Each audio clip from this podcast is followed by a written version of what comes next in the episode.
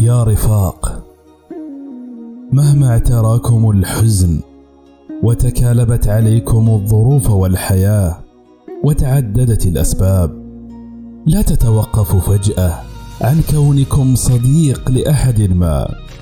ذاك الصديق البائس الذي يضج في رأسه ألف تساؤل وشعور عن كونه لم يكن كافيا. أو مملا أو أخطأ في حقكم.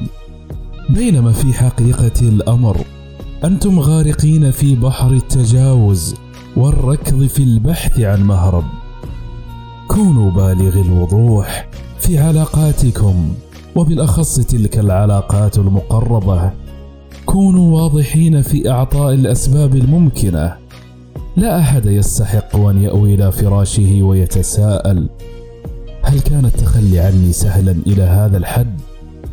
يخنقه كل ليلة دون أن تربت عليه الأسباب وتريبه فكرة أنه لم يكن كافيا ليسد فراغا ما بداخلكم. وكل ما تلقاه أن يترك هكذا في منتصف الطريق بلا وجهه